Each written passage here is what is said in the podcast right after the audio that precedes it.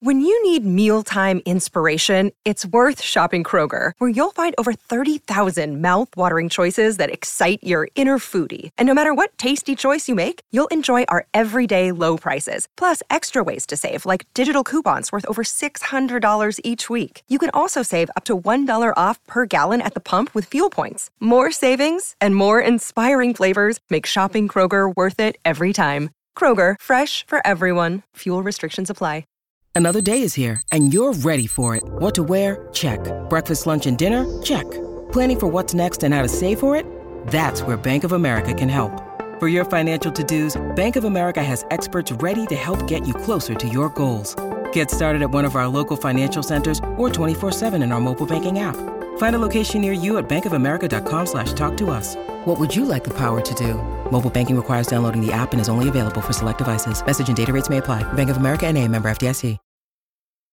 When it comes to weight loss, no two people are the same. That's why Noom builds personalized plans based on your unique psychology and biology. Take Brittany. After years of unsustainable diets, Noom helped her lose 20 pounds and keep it off. I was definitely in a yo yo cycle for years of just losing weight, gaining weight, and it was exhausting. And Stephanie. She's a former D1 athlete who knew she couldn't outtrain her diet, and she lost 38 pounds. My relationship to food before Noom was never consistent. And Evan, he can't stand salads, but he still lost 50 pounds with Noom. I never really was a salad guy. That's just not who I am. Even through the pickiness, Noom taught me that building better habits builds a healthier lifestyle. I'm not doing this to get to a number, I'm doing this to feel better. Get your personalized plan today at Noom.com. Real Noom users compensated to provide their story. In four weeks, the typical Noom user can expect to lose one to two pounds per week. Individual results may vary. Conspiracy Unlimited with Richard Syrett. Hey, Robert, welcome back. How are you? Hey, Richard, thanks for having me back on. It's my pleasure to be here, and uh, I'm looking forward to it. When you're looking for occult symbolism in a movie, what types of occult symbolism are we talking about? Is it varied? Is there one that's more common than others? Are we talking about the Kabbalah? Are we talking about Hermetic tradition? Yeah, it's a it's a great question. You're really looking for any and all of it. When I analyze a movie, one of the first things I try to get a handle on is what kind of film are we talking about here? Is this a Gnostic movie? Is this alchemical? It's a little of both. Is it is it using symbols? Is it using themes? Is it using symbolism? I mean, what type are we talking? You know, it, it can be very subtle. It can be everything from music to a color scheme to costuming. I mean, this is all in the. It, it could be a symbol. Um, I mean, it could be something hanging on a wall, uh, a picture. Um, so th- this all comes into play, and these are these are things that you always have to be constantly on the lookout for. Some movies are much more complex than others, um, and I no, I don't I don't know if I would say there's one that prevails more than other. Um, I, I guess the one the one move type of movie that always seems to stand out to me is is uh, the Gnostic theme, um, and I guess this has to do with the uh, idea of self awakening and and the idea of a of, of the person, just your average day protagonist, undergoing some sort of uh, epiphany to realize there, there's something more. And I, I guess that's very popular because I think audiences could really relate to that. Um, but no, uh, I mean, you know, you, you're definitely dealing with, I mean, you're doing things that overlap. You definitely have um, elements of Kabbalah, of, I mean, you know, you know, when you're dealing with Kabbalah, you could be dealing with, with several things. You could be dealing with um, sort of spheres of initiation, um, tests or trials of the soul, as it were um, to progress towards some sort of inner wisdom. Uh, this this sometimes runs parallel with what Joseph Campbell called the road, road of trials element in the monomyth. That's always probably one of the most popular elements. The sort of the test um, that the hero or the heroine must undergo. So um, you know, it's it's it's. I, I, would say for me, when I watch it, it's um, you know, trying kind of the first thing I try to do is get a grip on what type of movie I'm dealing with here, and you know, again, it can be more than one theme. And then once I kind of get a handle on that, then it's you know, then I can really go to work and, um, you know, break down what what I'm looking for. Some are very complex. Uh, for example, I was just talking to somebody. One of the movies that I took on um, in this book, and you, you could write a whole book about this movie itself, was Midsommar uh, by Ari Aster. And, and what makes that movie so dense and so complex is you think you got a handle on it Um, I mean, you can analyze it. You can just, you know, go through the story and then analyze it. But then there's a whole nother analysis that you have to do with the the uh, Futhark runes, the elder and younger Futhark uh, that turn up in that movie because they they are uh, intentionally placed. Um, and each one of the runes, when they appear, denotes something going on in the movie. So then you have to do that analysis with the runes. So very complex. And why do movie uh, producers or directors or whoever is in ch- uh, who, whoever decides to insert a particular occult symbol why do they do it? Just to add an interesting layer to the film for people like you to find that little easter egg or are they trying to communicate something subliminally subliminally? Uh, yeah i think it's i think it's multiple reasons. Um, you know i'm not a movie maker so i can't say for certain, but I do write books, and I can say when I'm writing books, I try to insert little innuendos and clues and little codes sometimes into my work um, that you know maybe only certain people can pick up on or people I tell people to look for them maybe they can try to you know solve a riddle. So I think it's multi-layered. I, th- I think it adds an element of mythology to the film. I think it elevates the film. Um, I, I think it elevates the film excuse me on a um, entertainment standpoint. Um, but you could actually craft an argument um, some people say it's mind control. I don't know if I, I fully buy into that. You could argue that it, it's it's a spiritual element whether it's used for positive or negative reasons is debatable. Um, certainly, you could craft an argument both ways. You could say it's a form of tapping into our subconscious and manipulate manipulating us, or you could you could argue it the other way and say you know these archetypes come out of the Hermetic tradition. The Hermetic tradition holds that these are divine, that these come from the cosmos. They're part of the one world soul, um, and that understanding the archetypes and understanding this world of symbolism brings one closer to the Godhead. So by watching them in a film, you may be undergoing, uh, you know, becoming more enlightened, as it were. Um, you may not be aware of it, like you said, it could be subliminal, but that's uh, another element. So um, to, to, take into consideration. So I think it's multi-layered, I, and I think I think um, movie movie makers like to do it um, to you know, like you said, there could be an Easter egg element to see if the adroit movie fan can spot it, uh, can spot an homage that they're referencing.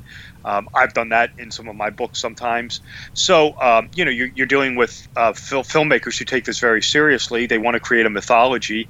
Um, they view their movies as works of art. They view them. They view them more as just more than mere entertainment, and um, they want them to stand out. And what better way to do that than to add multiple layers to it? Symbolism, themes, characters, um, anytime you can t- tap into the world of the occult and um, bring it into your your craft, um, it's it's elevated one way or another. Uh, I mean, like I said, this is um, nothing new. Uh, you know, I, have been on other shows, and I'm sure I've mentioned it with you. This is nothing new to Hollywood. Um, you will find this in the works of Edgar Allan Poe, um, who is obsessed with mesmerism. You will find Gnosticism pervading the works of Herman Melville. Um, Shakespeare, you have witches, goblins, ghosts all over the place. We have the Illuminati and Masonic symbolism in Mozart's Magic Flute. So uh, this is nothing new to Hollywood. Uh, all right, so we are approaching the 20th anniversary of 9 11. Yes. And you have a couple of sections in the book talking about 9 11.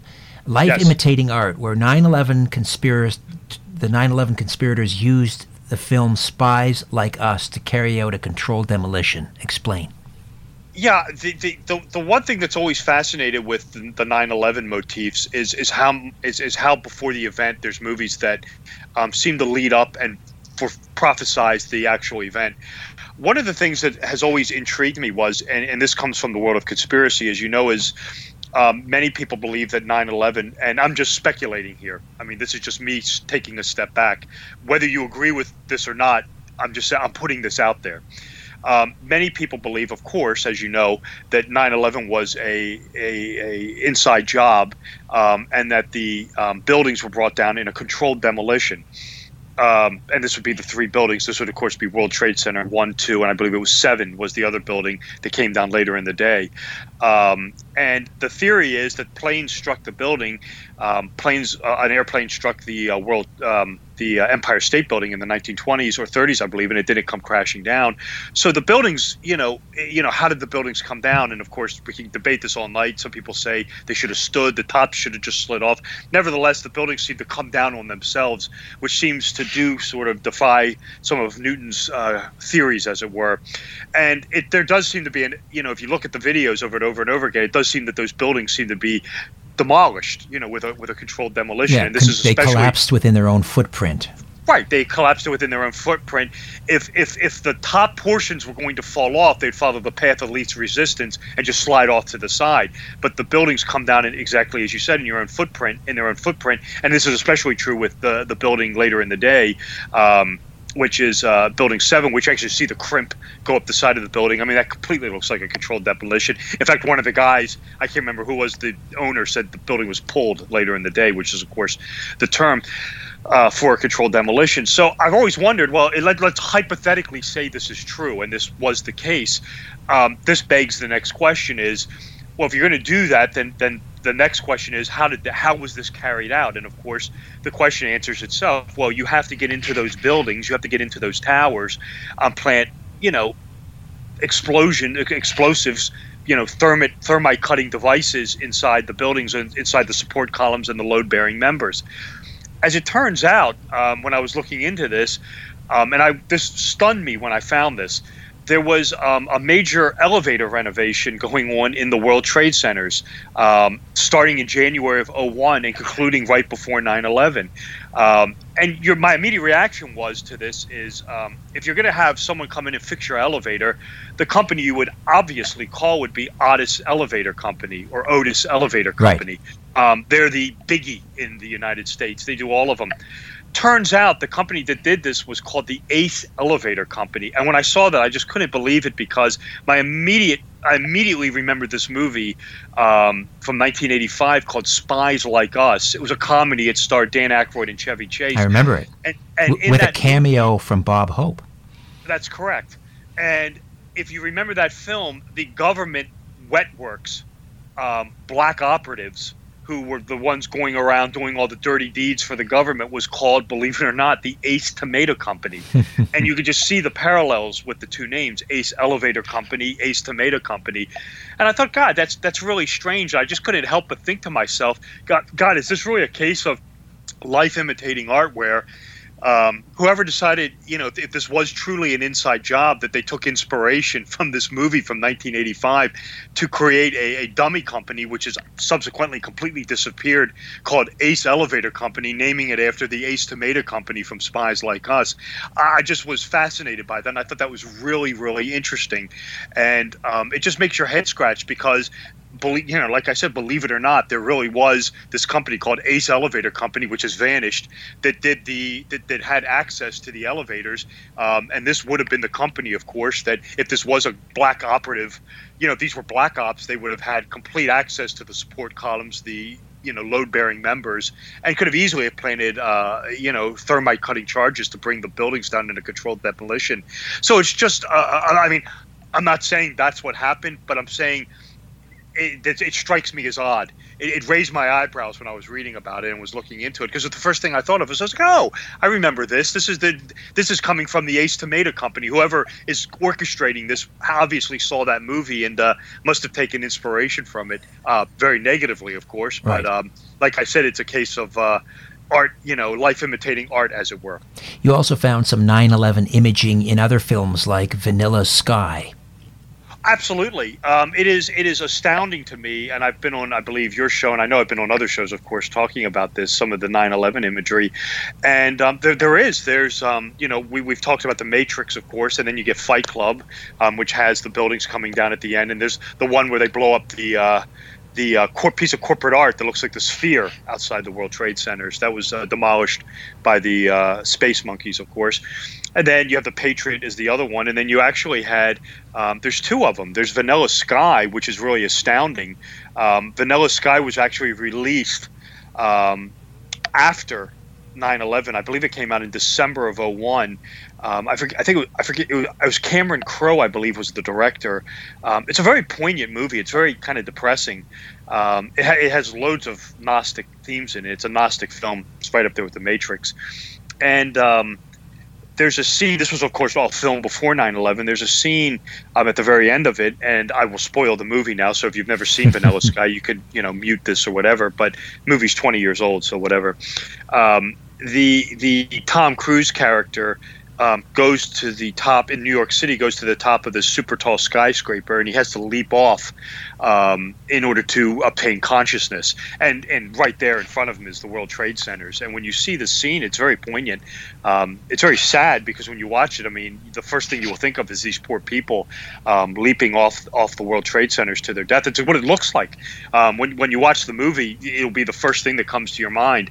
Um, and this was filmed before 9 11 and um, when they released it in December of 01, uh, there was a lot of pressure on the studio and Cameron Crowe to cut that scene out. Um, it's the very end of the movie. It, it, it's actually the end of the movie, and uh, he didn't. And he, he didn't. He said, "No, it's part of the film. It's the way it's supposed to end." And I'm, I'm glad they didn't cut it out.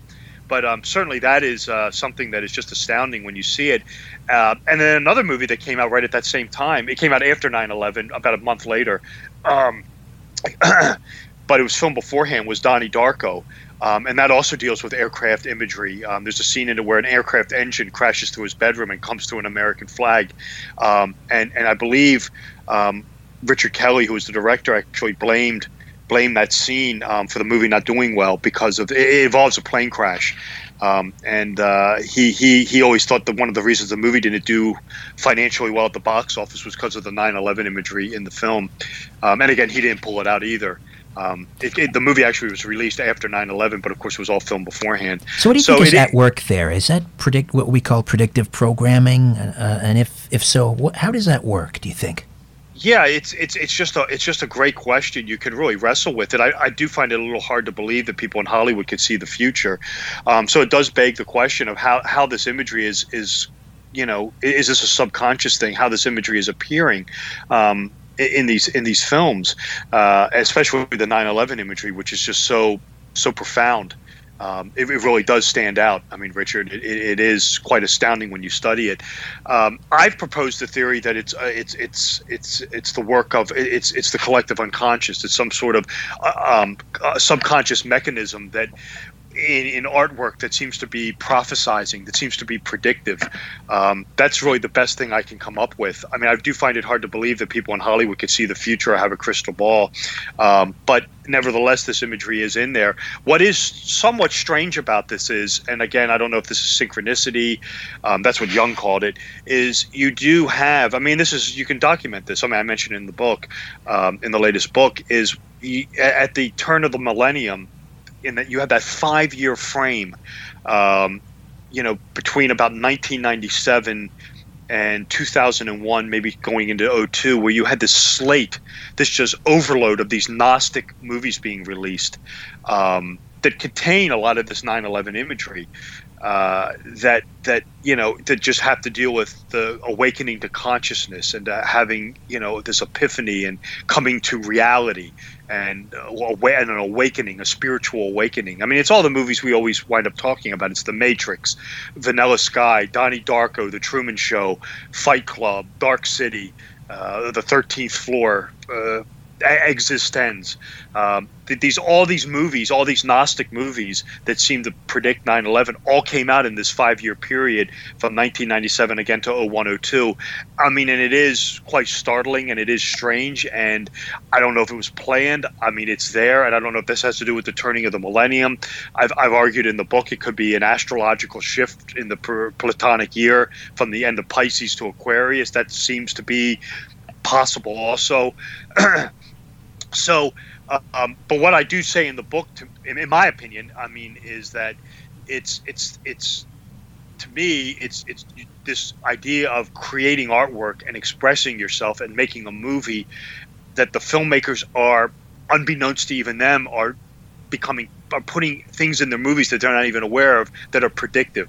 Um, and I you know, it's it's a subconscious mechanism. This is what Jung talked about. This is what the right. um, psychiatrist Carl Jung talked about. It's this whole idea of this collective unconscious, this this subconscious trove of memories that we share together collectively.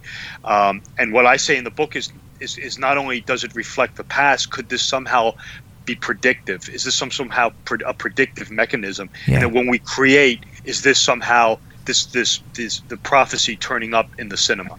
It, it reminds me of what Paul McCartney has described in his songwriting process. I remember him talking about the song Band on the Run, and he said, well, the song, in writing itself, he very clearly said that, the song in writing itself, and he's talked about being more of a, a receiver, Right. um, and that these songs, you know, they come out of the ether, at least Yeah. the best ones do um, and so that he's not really responsible for them. So maybe it's the same thing with filmmaking that they are, as artists, you know, using different parts of their brain, different hemispheres of their brain, and so forth. They're wired a little Sure. differently.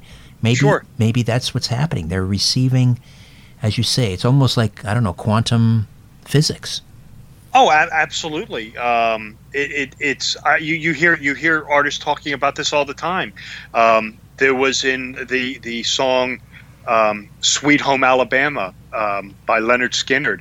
I was I was um, listening to an interview with the uh, I believe the guitarist, and he said he dreamt the riff. He said that guitar riff came riff came, came completely to me in a dream, um, and he said he woke up and wrote it down.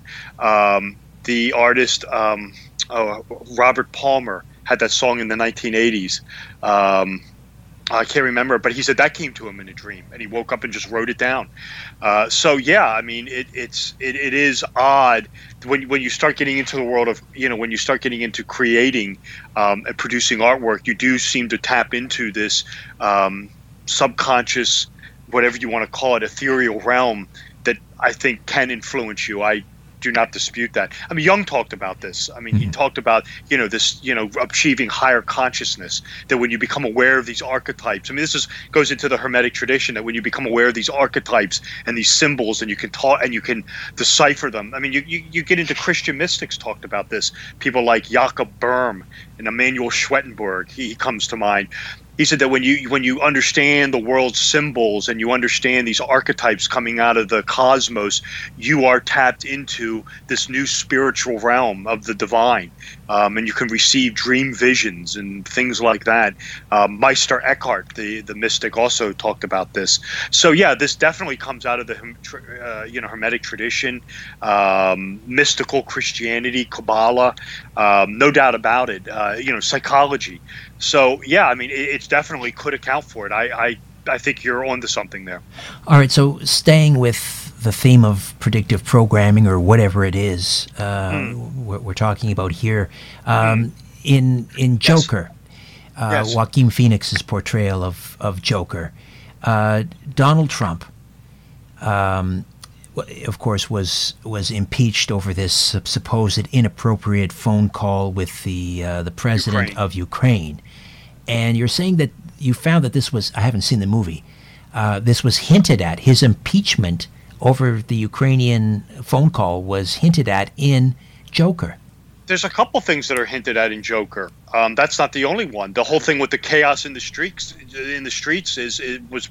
I mean, a few months later, you had the uh, the the riots here because of the George the George Floyd Floyd incident. Um, you'll find that element in Joker.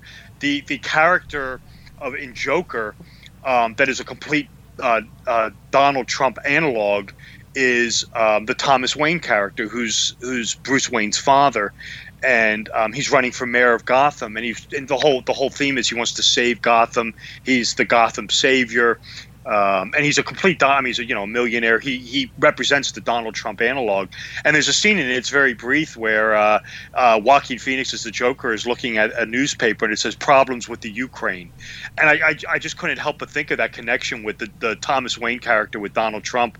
Um, and this was a couple months. This was only a couple months before the whole impeachment over the Ukraine ph phone call um, with the president of the Ukraine. And then you have it right in the Joker movie. You have this clear Donald Trump analog um, with Thomas Wayne, and then you have this little flash on the on the newspaper says problems with the Ukraine.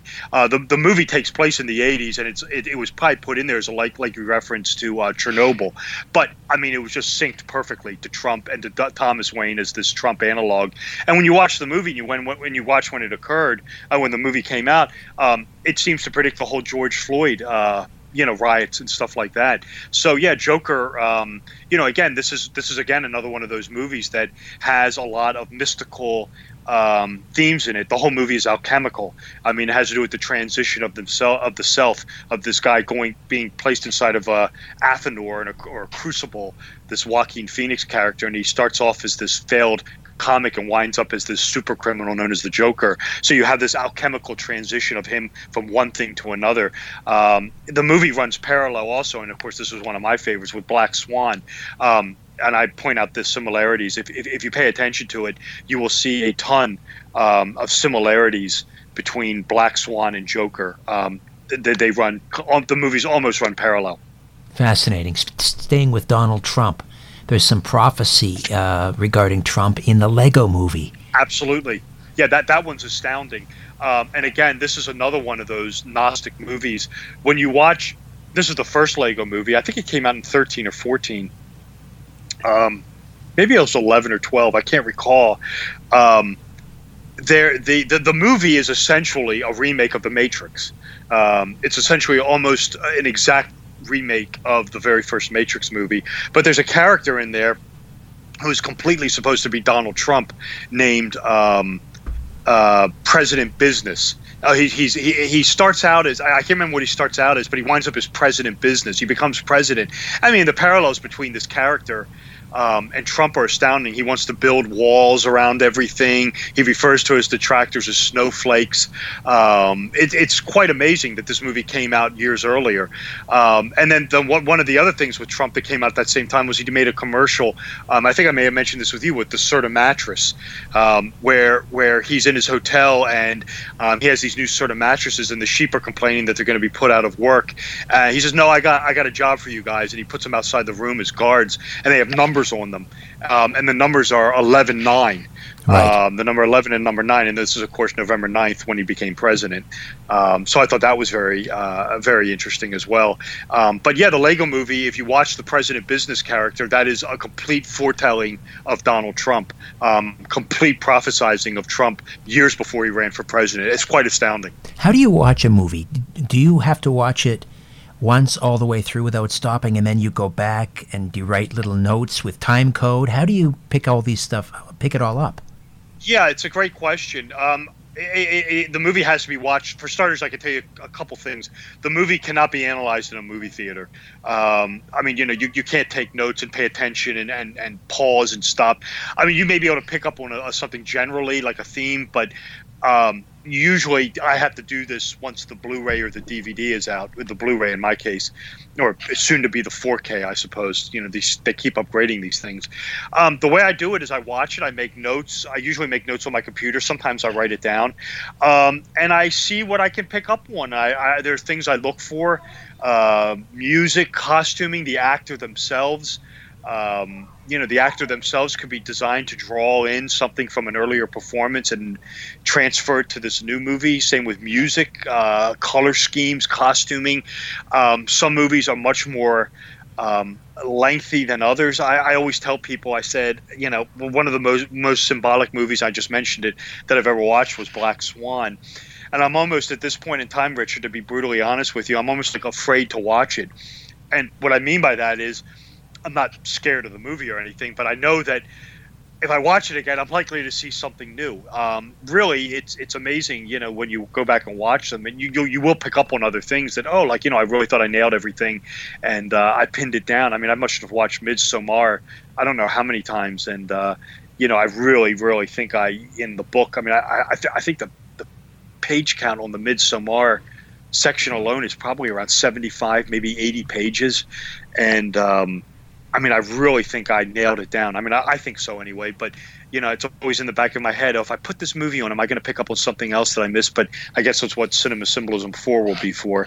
But um, no, I, I watch them. I watch them more than once, of course, and uh, I make notes, and then I start putting it together. And uh, you know, you know, if I, if I have it, what what what can be, I guess, a little time consuming and not, I wouldn't say frustrating, but time consuming is if I if I'm watching if I'm writing it and I need to access it real quick. If, if a scene jumps into my head, and I think, oh wait a minute, I need to watch that again. Um, sometimes you know, call me lazy, getting up, putting the disc in the Blu-ray. I got to turn it on. I got to go through the previews, scan through the previews, get to the movie, pull it up. Sometimes if that scene's on YouTube, that helps me big time. Um, like if I'm look, just looking for the end of the movie or something like that, I'll say, "Oh, just check YouTube, see if that scene's there," and uh, then I can just watch it real fast. But no, I, I, I watch the movies more than once. I make notes on them. Um, I always try to keep my eyes peeled when when I pick up on a theme. Um, that helps. Um, if I know I'm dealing with something dealing with alchemy or Gnosticism or Kabbalah, um, that helps a lot. Then I can really hone in. And, uh, you know, like I said, it's uh, one of those things where it's almost a never ending study because I know if I throw in Midsommar or Black Swan or, you know, The Shining or something like that, I'm probably going to see something new. Uh, you mentioned this in passing, and I think we've talked about it previously, but I'd like to revisit occult casting. What is that? Yeah, that, that that this is something that I've I've my opinion on this has altered a little bit, and it's it's it's um, I think I, I think I understand it a little bit better when I was writing Cinema Symbolism three. I, I think I understand what these movie makers are really going for with this. What what this is really more akin to, it, it's I didn't describe it poorly before. I was right on the money, but it's really more akin to what what the Hermeticists would call the art of memory. Um, and what this is is is when a actor, excuse me, when a director will, will cast a certain actor in a film, um, and it will, and the appearance of that actor will trigger a memory um, in your mind, and consciously or subconsciously transfer that imagery or that the- those themes from this actor's past film into this new one. So, like I said, I, have been on this before. One of the great examples of this is Max von Sydow in the uh, Star Wars movie, the um, Episode Seven, The Force Awakens, where he is in the desert at the very beginning of it. And he gets killed right away. Um, he confronts Kylo Ren, and it, it, that that that is a his appearance there. It's occult casting because his appearance is designed um, to conjure two of his earlier movies, Dune and The Exorcist, and it's to draw in some of the imagery of The Exorcist um, and uh, Dune and invest it into transfer it into Star Wars: The Force Awakening Awakens. What this is really kind of akin to is what the Hermeticists call the art of memory.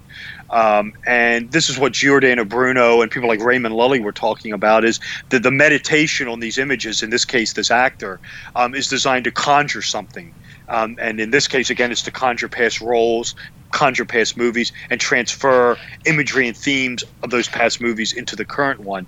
Um, and when I when I when I came around to that mode of thinking and, and understood it a little bit better, um, it broadened my horizon because now I could not now I see it a little differently where. I, I, I still use the term occult casting, but it's really more akin to this art of memory mnemonic tricks that these filmmakers use.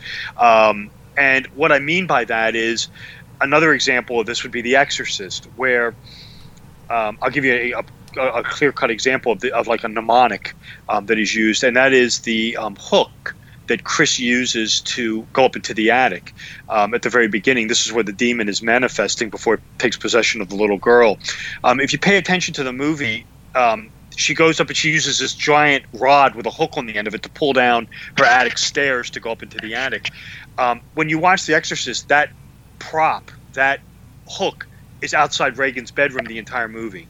It, it doesn't move and that's done on purpose. And it's done on purpose. It's a it's a mnemonic. It's a trick it's a trick that William Friedkin is messing around with, and it's done that every time you see it, it's going to draw your mind subconsciously back to the beginning of the movie to know that that's where the demon came from, from that attic, and that hook there leaning up against that door always reminds you you know it's the demon in the attics that's taken possession of the little girl.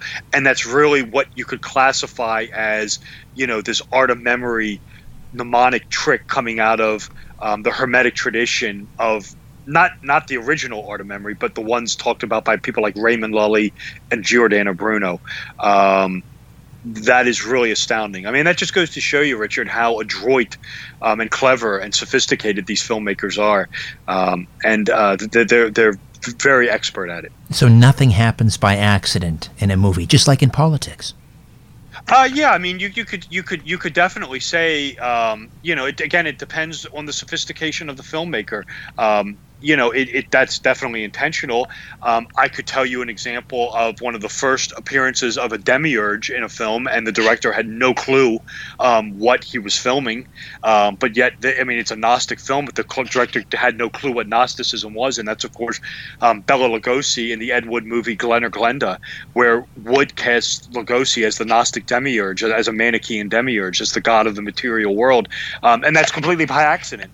Um, Ed Wood knew nothing about Gnosticism. Does if you went up back in time to 1953 and said, "Hey, why did you cast Lugosi as a Gnostic demiurge?" Uh, Ed Wood wouldn't even know what you were talking about. So again, we always have to allow for this idea of what we talked about earlier, this imagery coming down to the artist through some sort of subconscious ethereal realm, um, and then winds up on the screen but you're correct, Richard. Um, when you're dealing with these sophisticated mo- movie makers, the William Friedkins of the world, the Darren Aronofskys, the Ari Asters, the Roman Polanskis, yes, this is intentional. He said Ed Wood knew nothing about Gnosticism. Some might argue he knew nothing about filmmaking. I think I, no, I think I think I think you're onto something. I mean, his movies are so strange and so idiosyncratic. I mean, they're entertaining to watch, of course, but not for the uh, reasons that he envisioned. But um, yeah, I mean, he made these movies absolutely against his own talents as a filmmaker. And I guess the, the one thing I, I won't belabor this, but I will, I will I will say this: when you watch an Ed Wood movie, um, it is impossible and I'll say it again, it is impossible to confuse and his movies with that of another filmmaker. That cannot be done. If you watch Hitchcock's The Psycho, and I were to say to you, maybe this was done by Stanley Kubrick or something, you know, or Polanski or something like that, you know, or Terrence Fisher or someone like that, you can say, yeah, maybe I could see a little overlap. No, when you watch an Ed Wood movie, there is an inherent junkiness and cheapness and just this this crazy dialogue that you will not find in another filmmaker's work of art. It is impo- it is impossible to to confuse an Ed Wood movie with that of another filmmaker. Impossible. Uh, so we you've talked about Gnosticism and Kabbalah and uh, al- alchemy. There's another type of occult symbolism uh, in film that you talk about, and that is the Enochian tarot symbolism. So Enochian meaning from the book of Enoch, I'm guessing. Right. Um, what is what? But what is Enochian symbolism? Right. Well, I mean, it's it's it's you get you get these um, you get tarot symbolism through the archetypes. Um, a lot of the archetypal imagery um, appears, you know, on tarot cards. Uh, you know, and and you know, it's the archetypes: the fool, the sun, the jester, the king. Uh, the queen, the mother, you know, the the, the child, um, the queen of swords. This is all archetypal Im- archetypal imagery coming out of the tarot. Uh, Enochian um, when we're dealing with Enochian, we're dealing with the Book of Enoch, um, and you will find Enochian themes in um, in films. The idea of the good guy coming down from the heavens uh, and and becoming the hero, um, and of course, this reflects the Enochian tradition of the Watcher angels being the provider of wisdom to humankind. And of course, one of the big big big uh, examples of that would be the Transformer movies. You know, you could definitely look at the Transformers as fallen angels, um, as Watcher demons. You know, cast out from their own planet, coming down to Earth, but the Earthlings love them. Um, so you know, you know, you will you will definitely, uh, you know, you know, it's again, it's another one of these elements that these filmmakers turn to when it comes to uh, crafting a film. So, you're um, you just finished Cinema Symbolism three, but you've gone back into Cinema Symbolism one to sort of re-edit it. What's the thinking there? Yeah, right, right. Well, so what I'm doing right now is um, the the my first four books cinema symbolism 3 is done there's some issues that i have just some minor things i'm doing with my um my other books royal arch um, then the other two movie books and my work of fiction. I just want to tweak them a little bit.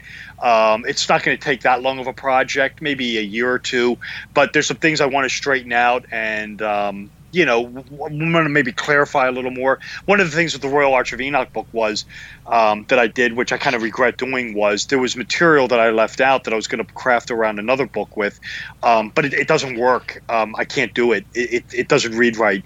So what I'm going to do is instead is go back and put this material in the Royal Arch of Enoch, where it probably where it really belongs.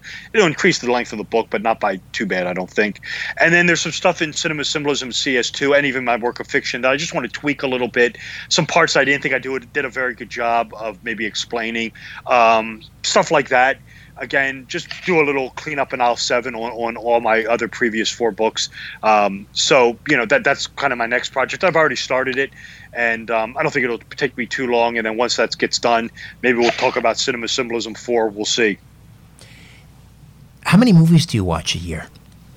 Oh, I don't know. I don't. I don't really uh, count them or anything. There's ones that, um, if I if I'm working or I'm editing or something, there's some that I just put on in the background just because I enjoy them. Um, I really don't go to the movie theater too much. I much more uh, prefer to watch them when they come out on Blu-ray. Um, you know, I can pause it and have to get up and do something or whatever, or stop it altogether. Um, I, I, I I haven't been to a movie theater in quite some time. Um, I usually just watch, you know, watch them um, you know, on the, on the Blu-ray once the Blu-ray is released.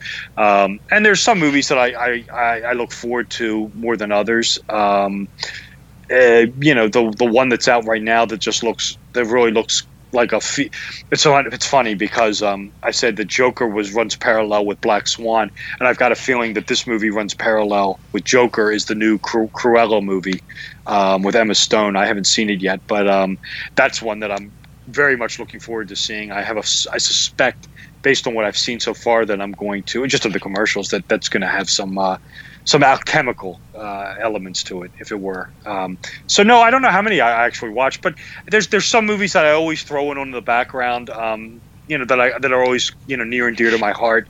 Um, I always like the old Universal horror movies with you know Karloff and Lugosi, um, some of the Monster Rally movies that they made after them, like House of Frankenstein and House of Dracula, and Abbott and Costello meet Frankenstein. Those are always some of my favorites.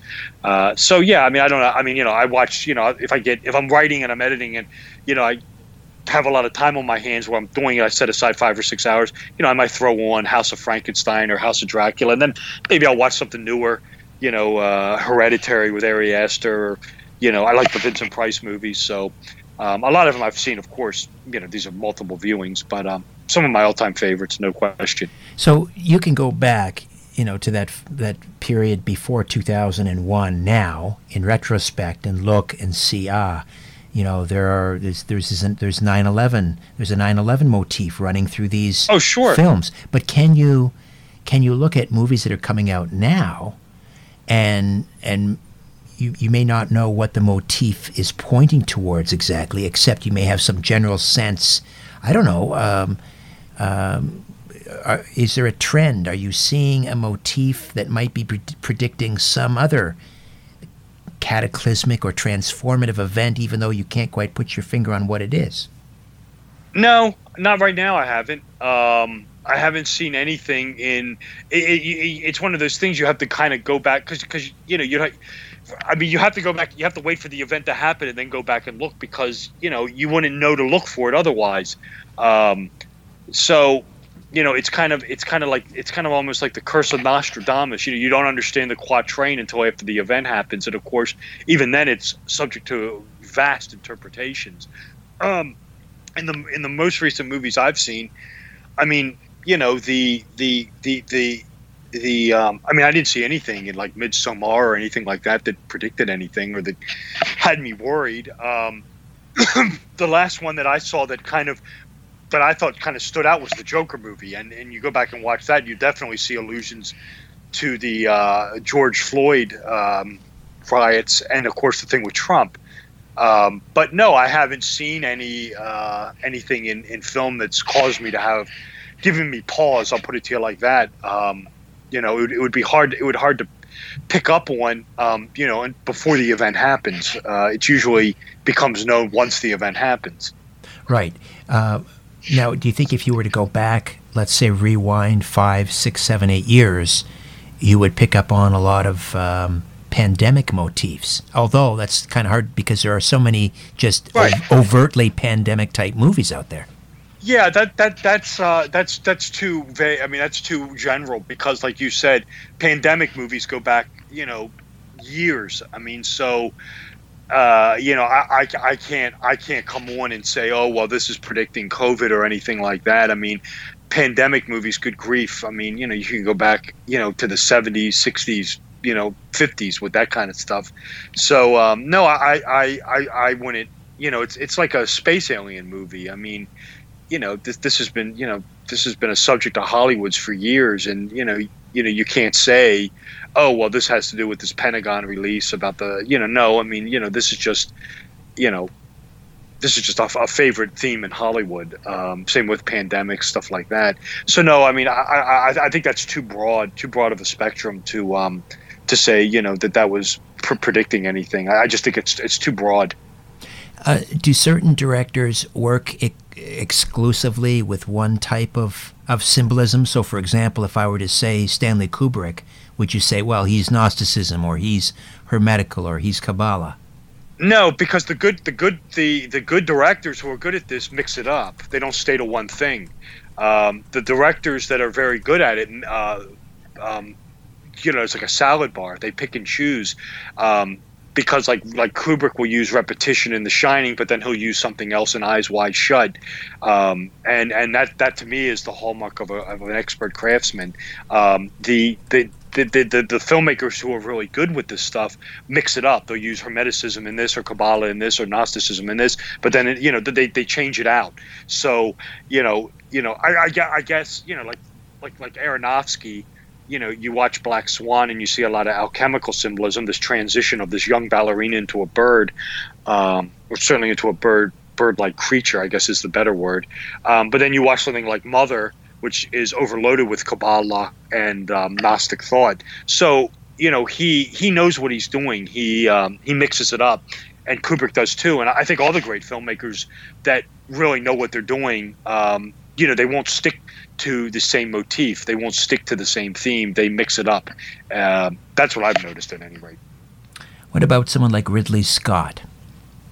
Yeah, well, sure. Uh, you get into the Alien movies, um, you know, and again, you you you know, he he. I don't know if he did part three, but again, you'll see.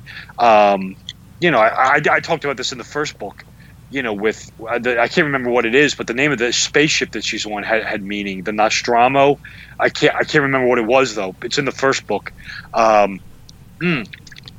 And then I don't think he did part three, where this is where Rip, Ripley becomes the Christ figure, you know, and dies cruciform, sacrificing herself, going backwards into the uh, fire um, to to save to save the people from the uh, space alien, the xenomorph, and then of course she becomes resurrected, you know, in the next one. So, um, yeah, I mean, you know, Rid- Ridley Scott, um, Stanley Kubrick, Ari Aster to me is you know Polanski, another one, Alfred Hitchcock. Uh, you know, even you know, you go back to the very first, the dawn of cinema with um, Fritz Lang, Metropolis you know, again, you're dealing with a very Gnostic movie with the one guy being sort of the demiurgic creator of the metropolis and, you know, the, uh, you know, separation. You know, the, the people underground are keep the people are, are oppressed, but they're the more spiritual, and the people who are obsessed with materialism, the people up top are just you know hollow, hollow shells. So uh, you know, Metropolis, a very Gnostic film. So um, yeah, I mean, you know, you know, again, it just depends on the uh, sophistication of the filmmaker. Depends on, you know, how adroit they are. But you know, again, these guys know what they're doing. They're, you, you pretty, you know, you can find it.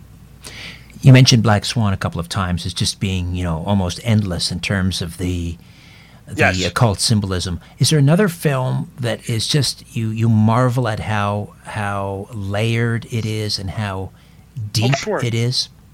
Yeah, I, absolutely. Um, the the two Ari Aster movies, Midsommar and Hereditary, I think are very deep. They're very layered. Um, Kubrick's The Shining, I, I, would throw up there. Um, you could throw, you could put in the other Aronofsky movie, Mother. That's very layered. Um, Midsommar is very complex because that's like the Wizard of Oz. Um, and it is the Wizard of Oz. It, it's multi-layered. You get you get the story, but then you get this Wizard of Oz theme with it, and then you get the whole thing with the Futhark runes. Um, so that's you know that's one of those ones that's multi-layered, like the Wizard of Oz, and the movie is the Wizard of Oz. So you you got a lot going on in that one. Um, yeah, Kubrick's The Shining uh, is a, is a good one. Um, I, I, always found that you know it's one of those ones you kind of maybe not think so, but um, the uh, Psycho by by Hitchcock has a lot going on in it. In it. Uh, that may, may surprise a lot of people. Um, that's an interesting one. The uh, painting that Norman Bates uses to cover his keyhole is, is replete with uh, esoteric meaning. Um, and uh, yeah, I mean, so those are the ones that t- jump off the top of my head. Would be those. Those are ones that like you you I, when I watch them, they're very multi layered. Cinema Symbolism 3. How do we get a copy, Robert? Yeah, absolutely. Well, thank you, Richard, for having me on. It's been my pleasure to be here. And uh, the book is released. Again, this is the uh, print edition and the Kindle. They are both released. Uh, you can find them on Amazon, all the major online booksellers Amazon, Barnes and Noble, Books a Million. This will be Amazon, of course, globally, whether you're in England, Canada, you know, Germany, it will be there. Um, you can just go to Amazon and type it in. Um, if, if you want the direct links, you can go to my website. It's very easy to navigate. My website is my name. Uh, my name is Robert W. Sullivan the fourth. So my website is Robert W. Sullivan IV, the letter I, the letter V for the fourth com. Um, go there. There are links to purchase the books. There are, is information about shows and podcasts that I'm, I'm doing, upcoming. Um, information about me if you want to read my bi- biography. Um, and again, events and appearances. I have a blog there that's r- uh, routinely updated about events and news and things like that. So yeah, the book you can you can access it through my website at, at, at the uh, online site, or you can just go to the online site, do a search. You'll, I'm sure it'll come up. Hey, Robert, thanks so much for this, and I'll talk to you soon on Coast to Coast. Yes, Richard, I look very much forward to it. A new Conspiracy Unlimited with Richard Syrett drops every Monday, Wednesday, and Friday at conspiracyunlimitedpodcast.com. Blow your mind. That is all for now. Oh, and remember to share and give a five star review because we have huge egos and need love. We're like cats, we need. We need constant petting.